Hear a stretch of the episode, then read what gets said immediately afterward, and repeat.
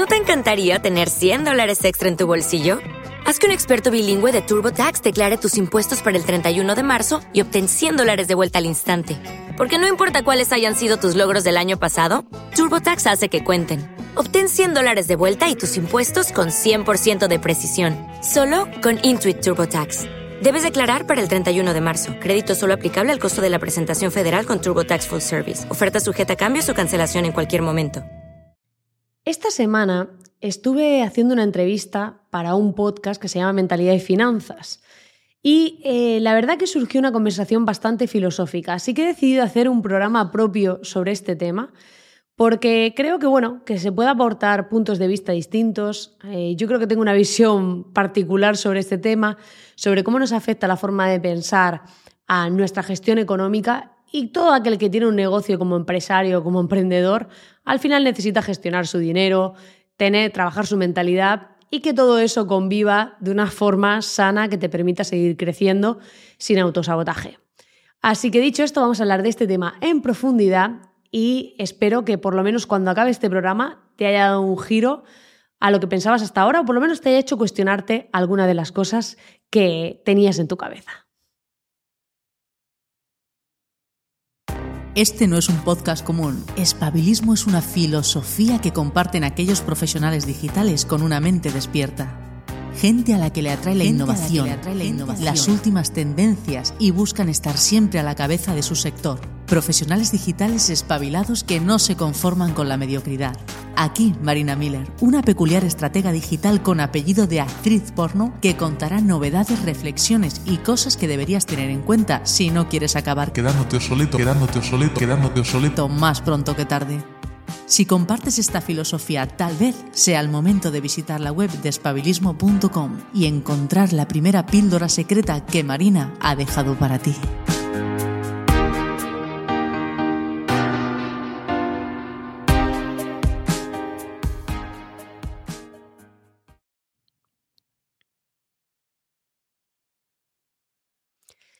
Una de las cosas que me preguntaron en esta entrevista fue cómo veía yo el tema económico, es decir, cómo eh, definía yo la relación entre la mentalidad y el dinero, ¿no? Y cómo pues afecta esa gestión económica.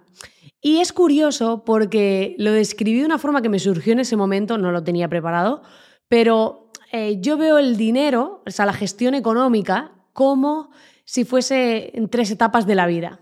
Una, la niñez, cuando estamos en la ignorancia absoluta, que es lo que pasa en la mayor parte de la sociedad, porque nos han educado para ser empleados y por lo tanto vivimos en esa etapa de niñez pensando como empleados y esa parte y con una nefasta gestión económica, plan deudas, eh, te metes en préstamos y todo esto.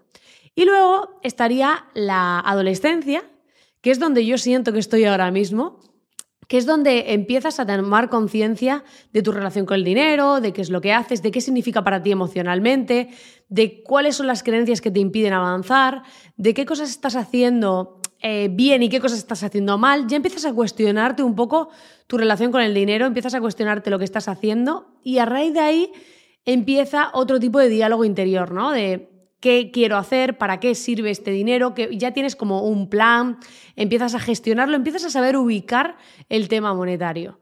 Y luego estaría la tercera etapa, que es cuando eres adulto, que para mí ahí es donde están los millonarios, que es gente que ya ha entendido el dinero más allá.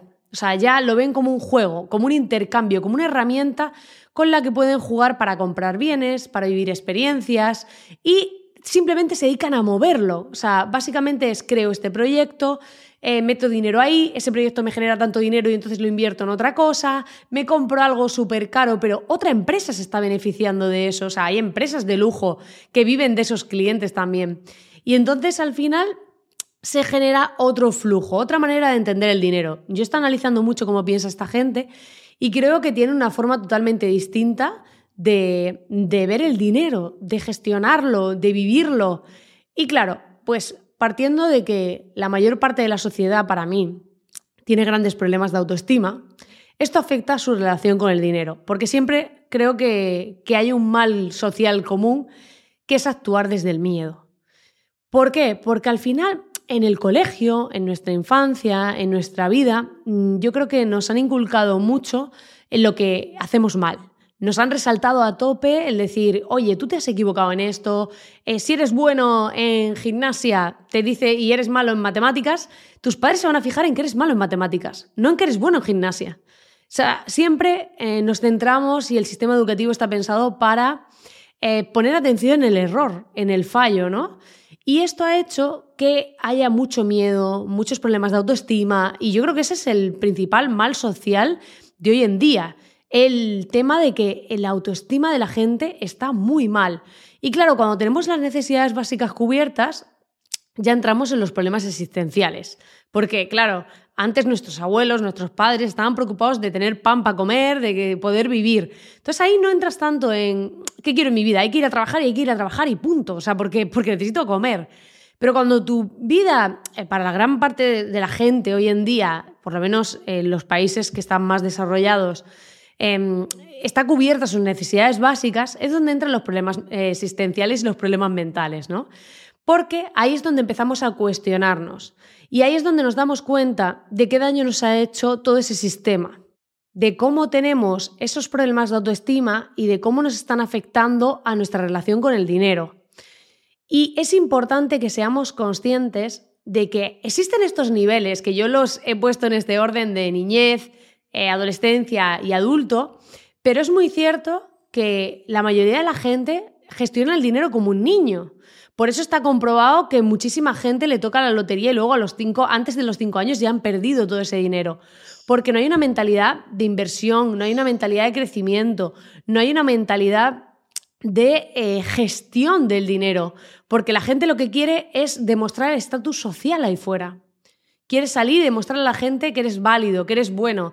Como hay ese problema de autoestima, la mayoría de la gente compra cosas para demostrarle al mundo que es válido, que es bueno, que es capaz de ganar dinero, que es capaz de merecer. Y al final se escuda en esas cosas materiales para intentar demostrar al mundo que realmente es una persona válida y que es una persona inteligente y que es listo, porque toda la vida pues, nos han señalado con el dedo lo que hacíamos mal, por lo tanto nos hemos sentido tontos, inútiles y todo eso en muchas ocasiones, yo la primera, ¿no? Y yo considero que también estoy en esa etapa aún de aprendizaje, por eso no considero que esté en la edad adulta, sino en, en la adolescencia, de empezar a tomar conciencia y decir, vale, ¿cómo afectan mis pensamientos, mis creencias a mi relación con el dinero? Cómo está afectando todo ese, em, ese conglomerado que tengo en mi cabeza, porque claro, para hacer una buena gestión financiera tengo que atreverme a hacer cosas, tengo que perder el miedo a, lo mejor a hacer una inversión, tengo que perder el miedo a hacer ciertas operaciones, a pensar más allá, o sea, tengo que cambiar mi mentalidad para empezar a pensar no solo en hoy, sino también en mañana, en pasado, en el otro. O sea, y normalmente, ¿qué pasa? Que no pensamos así porque nadie nos ha educado, entonces hay mucha ignorancia financiera y mucha mentalidad limitante.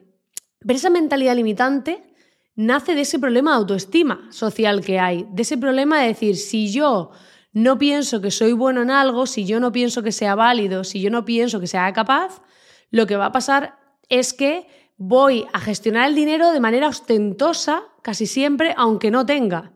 Que esto suele pasar mucho, hay muchísima gente que invierte en demostrar al mundo con marcas, con cosas caras que a lo mejor eh, le hacen tener muchas deudas para demostrar al mundo que es válido. Pero cuando tú, tu mentalidad es fuerte, tú crees en ti, eh, estás seguro de ti mismo, no necesitas demostrar nada. Dejas de buscar ese demostrar y a lo mejor te compras cosas de marca por, por calidad, porque te apetecen, pero lo vives desde otro punto de vista muy distinto. Ya esa marca no te representa, no, no le lanza un mensaje al mundo de nada, porque tú ya crees en tu valía como persona. Tú ya estás alineado con lo que tú vales, con lo que tú eres, con el potencial que tienes, con lo que eres capaz de hacer. Y es curioso, pero mucha gente intenta trabajar su mentalidad pensando. Y para mí, por ejemplo, me he dado cuenta que la clave ha sido hacer. Yo he hecho muchas cosas y esas cosas han hecho que me dé cuenta de que había cosas que a lo mejor yo creía que me iban a encantar en mi vida o que se me iban a dar súper bien y resulta que no. y otras que a lo mejor no habían despertado ni siquiera mi interés, eh, cosas que ni siquiera me habían llamado la atención, de repente he visto que me encantan. Y he visto que esas cosas em, aportan y sirven al mundo. Y a veces no se trata solo de quedarse uno pensando en su casa y diciendo, a ver, ¿qué puedo hacer en esto, en lo otro? Sino lanzarse a probar, probar, hacer, hacer. Y darte cuenta que a lo mejor tú habías diseñado un mapa de tu vida, tú habías enfocado un camino y resulta que hay otros caminos para ti, que ni siquiera te habías planteado, que ni siquiera habían pasado por tu cabeza. Pero eso nace de una mentalidad de apertura, de una mentalidad de ver posibilidades, de una mentalidad abierta a nuevos escenarios.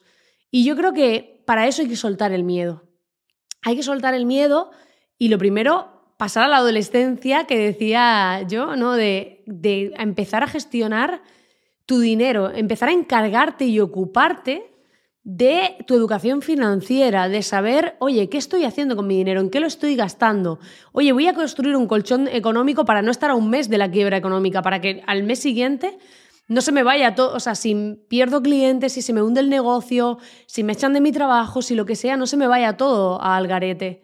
Voy a tener un poquito de margen para recuperarme, para recomponerme, porque ese margen yo, por ejemplo, lo evalúo como dinero en el banco, aunque sepa que se devalúa ese dinero, que luego con otro, hay que tener una parte ahí, pero otra parte ya pues gestionas inversiones o inviertes en distintas cosas. La clave para mí es que ese colchoncito de ahorro a mí lo que me da es libertad mental. Libertad mental y libertad real a la hora de poder elegir qué camino tomar, tener un margen para recomponerme, para reconducir cualquier cosa que me pase en la vida.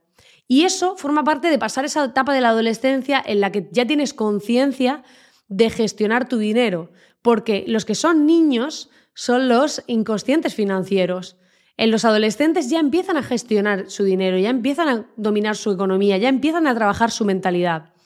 Y no creo que nadie pueda tener un negocio si sigue teniendo esa mentalidad de empleado. Porque al final nos han metido mucho en la cabeza la mentalidad de empleado. Si lo piensas, eh, todo se cobra mensual. O sea, el sistema está montado para tener vida de empleado. Tú tienes un sueldo cada mes y entonces tienes el gasto del alquiler o de la hipoteca al mes, la luz, el agua, todo es mensual. o sea, nadie te pide una hipoteca de un año, un alquiler de un año, ni la luz de un año. Al final, todo el sistema está pensado para tener mentalidad de empleado.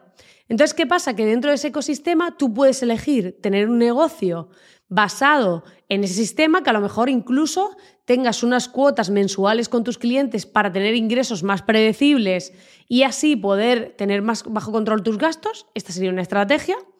Hay gente que va a elegir la estrategia de, no, yo prefiero trabajar por proyecto, tengo un colchón de ahorro, habrá meses más fuertes, meses más flojos, pero yo durante los meses flojos cojo el dinero de los meses fuertes y también es una forma de tener conciencia. Y luego está la gente que pasa al siguiente nivel, que es donde empiezan a jugar con el dinero. O sea, ya han aprendido cómo funciona el dinero, ya han aprendido cómo es todo este sistema y empiezan a jugar con él, pero sabiendo ya esa parte de la adolescencia teniendo la integrada de, oye, yo ya sé gestionar mi dinero, ya tengo un control de mis ingresos, de mis gastos, tengo mi colchón económico, tengo tal, pero ahora soy capaz de generar muchos más ingresos. Y ese excedente de ingresos lo que hago es jugar con inversión, en crear nuevos negocios, en, meterme en proyectos, en distintas cosas. Que a veces hay gente que lo hace por ego propio y hay gente que lo hace por, eh, crear algo que impacte en el mundo, que ayude a otros. Hay distintas motivaciones, luego cada uno tiene la suya. Y todas son válidas. Hay gente que, como decía, lo hace por algo personal y hay gente que lo hace por algo externo. Pero sea cual sea el motivo, creo que no podemos cambiar nuestra economía sin cambiar nuestra mentalidad, porque al final están relacionadas. Es como si yo eh, construyo un negocio enorme, tendré que haber trabajado mi mentalidad para llegar a ese nivel de negocio para que si el día de mañana surgen problemas, mientras más grande sea mi negocio, los problemas más importantes van a ser. Si ahora mismo te preocupa que se caiga un cliente de 1.000 euros, imagínate cuando tienes una empresón y tu cliente a lo mejor es de 100.000 euros.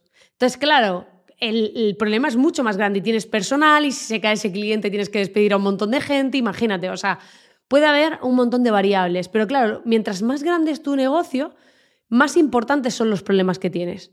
¿Y qué pasa? que tu mentalidad tiene que estar preparada para ese crecimiento. Porque si no, al final tú vas a crecer, tu negocio va a crecer, pero te va a pasar como a la gente que gana la lotería. Que de repente ganas mucho, pero puedes perderlo todo muy rápido. Por falta de que esa mentalidad te haya ido acompañando en ese crecimiento. Por eso cuando alguien da el pelotazo de repente, hay que tener cuidado porque a veces, por un lado, a veces se ve como un pelotazo fortuito de repente y esa persona lleva tiempo trabajando y ha ido escalando, aunque tú no lo sepas o no lo hayas visto. Y otras veces, si pegas ese pelotazo, si no eres capaz de adaptarte a esa nueva mentalidad dentro de ese nuevo ecosistema, puede ser que lo mandes todo a tirar por tierra, que por eso está el refrán de se puede morir de éxito, ¿no? Y yo creo que tenemos que empezar a ser cada vez más conscientes de cómo nos afecta nuestra forma de pensar a todo lo que hacemos. El otro día mandé un email donde explicaba que, al final, eh, bueno, voy a, contar aquí la anécdota porque me parece muy chula, y había un estudio que hablaba sobre el tema de la suerte. Eh, era de Rice Weisman. Y entonces este estudio, este hombre se obsesionó con el tema de la suerte y tiene un libro que se llama El factor, el factor suerte, creo que es. Entonces resulta que este tipo eh, hizo varios estudios, no solo uno, pero en uno de ellos lo que hizo fue que cogió a gente, a un grupo de gente que creían que tenían mucha suerte y a gente que creía que no. Y entonces les dio un periódico y les dijo que contasen el número de imágenes del periódico. Pues resulta que la gente que creía que no tenía suerte em, se pasó, o sea, tardó como unos dos minutos en contar el número de imágenes, mientras los que creían que tenían suerte solo tardaron eh, un par de segundos. Un par de segundos nada más. Entonces es muy curioso por qué pasó esto, porque los que tenían suerte vieron una los que creían que tenían suerte, porque la ciencia dice que la suerte no existe, pero realmente em, sí conlleva el creer que la tienes a que pasen cosas distintas, como verás ahora. Entonces resulta que esa gente vio la imagen y una de las imágenes dentro había un texto que ponía, deja de contar, hay 43 fotos en este periódico. Entonces, esa gente que creía que tenía suerte vio ese texto dentro de la imagen, mientras que los que creían que no, no la vieron. ¿Y cuál es la clave? La clave es que cuando tú crees que tienes suerte, al final es gente que en base a esa creencia va a enfocarse en ver esas cosas que los otros no ven. Y hay veces que van a pasar cosas delante de tus ojos y si crees que no tienes suerte no las vas a ver. Porque, y las oportunidades van a ser las mismas. Estas dos personas, bueno, fueron dos personas, fueron dos grupos, vieron lo mismo, pero ¿por qué unos vieron algo que los otros no? Porque se, cuando crees en algo afecta a lo que estás viendo. Es como lo que dicen de las embarazadas, que cuando estás embarazada ves nada más que embarazadas o cuando te compras un coche ves nada más que coches como el tuyo, ¿no? Pues esto es lo mismo. Pero este hombre aún así no se quedó tranquilo y dijo, voy a hacer algo más. Y entonces lo que hizo fue coger y en otras imágenes más para adelante, otra imagen mucho más para adelante, ya casi al final, puso, dile al experimentador que has visto esto y ganarás 250 dólares. Y nadie vio esa imagen de los que creían que no tenían suerte, porque claro, los que creían que tenían no llegaron ahí porque ya leyeron la imagen y ya. Y los otros, a pesar de tener esa segunda imagen, tampoco lo vieron, el texto. Y esto es una gran lección de darnos cuenta de cómo nos afecta lo que creemos, a dónde nos enfocamos y a las oportunidades que surgen en nuestra vida. Por eso es tan importante que si yo, por ejemplo, creo que eh, la educación financiera es importante, si yo creo que tengo que tener una mentalidad positiva, si yo creo en, que eh, hay oportunidades de negocio, que esto es, por ejemplo, cuando hay una crisis, si yo una crisis, en mitad de una crisis, creo que hay oportunidades de negocio, lo que va a pasar es que va a haber momentos en los que yo esté en esa crisis y esté buscando la oportunidad. O sea, mi cabeza va a estar enfocada en ver la oportunidad, mientras que el que está en su casa pensando que solo hay caos, que todo es una mierda, que nos vamos a morir de hambre o que todo va a salir mal, van a pasar esas oportunidades delante de sus ojos y probablemente no vea ninguna. Porque aunque estén ahí, no las va a ver, como pasaba con lo del periódico, ¿no? Entonces creo que es muy importante que seamos conscientes de que nuestra mentalidad afecta también al resultado económico que tenemos. Y eso no quiere decir que me pongo yo aquí a pensar, venga, voy a pensar en ser millonario y voy a ser millonario. No se trata de eso. Pero si creo que hay ciertas cosas que me pueden pasar, mi cabeza va a estar enfocada en detectar las oportunidades que me lleven hacia ahí. Mientras que si no lo creo, mi cabeza lo que va a hacer es no ver esas oportunidades y esas cosas. Por eso creo que es tan importante que seamos conscientes de que lo que tenemos en nuestra vida en gran parte es resultado de cómo pensamos. Y que a veces hay que trabajar esa forma de pensar, hay que trabajar nuestros miedos, hay que trabajar nuestras limitaciones, sobre todo nuestro diálogo interno con nosotros mismos y con esa parte de autoestima. Porque de verdad que creo que hay muchísimos problemas de autoestima y que si empezásemos por solucionar eso, por creer en nosotros, por empoderarnos, no quiere decir que vayas a conseguir a lo mejor todo lo que te imaginas en tu cabeza, pero sí que podrás ser más feliz teniendo una vida más alineada contigo, generando oportunidades en sitios donde te gustaría que se generasen, porque por lo menos vas a ser capaz de verlas y a lo mejor no llegas a la escala o al nivel que tienes en tu cabeza, pero sí que puedes acercarte mucho más. En cambio, si estás en la víctima, si estás en la negatividad, si estás en esa parte que todos hemos vivido momentos en los que uno está mal y solo ve eh, mierda y solo ve negatividad, pero hay que saber salir de ahí. No, significa que no los vivas, porque yo también tengo esos momentos, pero hay que recomponerse y decir, oye, ¿dónde está la oportunidad? ¿Dónde está, eh, o sea, qué es lo que realmente quiero en mi vida? Y así pasarán cosas que me acerquen a eso, que me acerquen a ese objetivo, que me acerquen a esa meta, que me acerquen a ese sueño. Y eh, esta historia de la parte de la suerte la compartí en un email. Si aún no estás suscrito a mi lista de correo, te invito a que vayas a espabilismo.com. Abajo del todo hay una casilla para recibir tres píldoras donde te enseño cómo tres píldoras curiosas que dieron un vuelco a mi negocio y a mi cartera y además entras en la lista de correo donde comparto este tipo de aprendizajes, de experiencias. Hoy lo he querido comentar aquí, eh, pero normalmente comparto ese contenido por email y no lo comparto en ningún otro sitio. Y me gustaría que te cuestionases si tu mentalidad está afectando al resultado económico que tienes ahora mismo, si tienes mentalidad de escasez o de abundancia, porque muchas veces somos nosotros los que nos impedimos crecer. Muchas veces tendemos a, ay, no voy a, no voy a invertir en esto, no voy a invertir en lo otro, porque claro, entonces pierdo poder adquisitivo y a veces en esa inversión hay una parte que te lleva hacia lo que realmente quieres y te acerca a eso. Y a veces es bueno tomar decisiones que aparentemente a lo mejor te perjudican inicialmente, pero luego te acercan hacia lo que realmente quieres. Y sobre todo, empezar a, darnos cuenta de que lo que tenemos en nuestra vida, lo que estamos viviendo, nace de dónde creemos que podemos llegar, de lo que creemos que podemos hacer. Y eso no quiere decir que todo el mundo tenga talento y todo el mundo vaya a llegar donde sueña, pero sí que pienso que se puede acercar uno mucho más. Si crees que puedes, que obviamente que si crees que no puedes, que estás condenado al fracaso. Así que dicho esto, ya sabes, te invito a que vayas a spailismo.com, que dejes ahí tu email para recibir mis correos. También puedes entrar en el club de estrategas, donde cada semana comparto una lección sobre una estrategia nueva, técnicas de persuasión, ventas y demás, para que sepas cómo moverte dentro de este mundo digital que está cambiando tanto. Son lecciones de 30 minutos que puede consumir cualquier persona. Además, tienes soporte directo conmigo para hacer consultorías ilimitadas por email. Hay gente que me pregunta por sus proyectos, por los de sus clientes, por distintas cosas. Y yo encantadísima de responderlos. Y además doy un bonus secreto cada mes que este mes va a ser muy heavy, así que esos bonos se van esfumando. Quiere decir que si lo mando un mes y ya entras al mes siguiente, eso no lo recibirás ese bonus porque es para premiar la, fidelidad de la gente que ya está dentro. Así que apúntate cuanto antes para no perderte ningún bonus si te lo estás pensando. Y como siempre, darte las gracias por estar ahí al otro lado, porque cada vez somos más los espabilistos que queremos pues ir hacia adelante, avanzar, evolucionar, trabajarnos a nosotros mismos y construir proyectos que estén alineados con nosotros, con eh, nuestra manera de vivir, que podamos aportar al mundo, que podamos aportar a otros humanos nuestro conocimiento, nuestros productos, nuestros servicios para ayudarles en su vida. Y la verdad que para mí es una pasada poder formar parte de esta revolución que nos permite Internet, que nos permite poder impactar a un montón de personas y yo cada vez estoy más feliz de poder hacerlo a través de este podcast, a través del Club de Estrategas, donde cada vez hay más alumnos. Y la verdad que estoy muy feliz de poder compartir este conocimiento.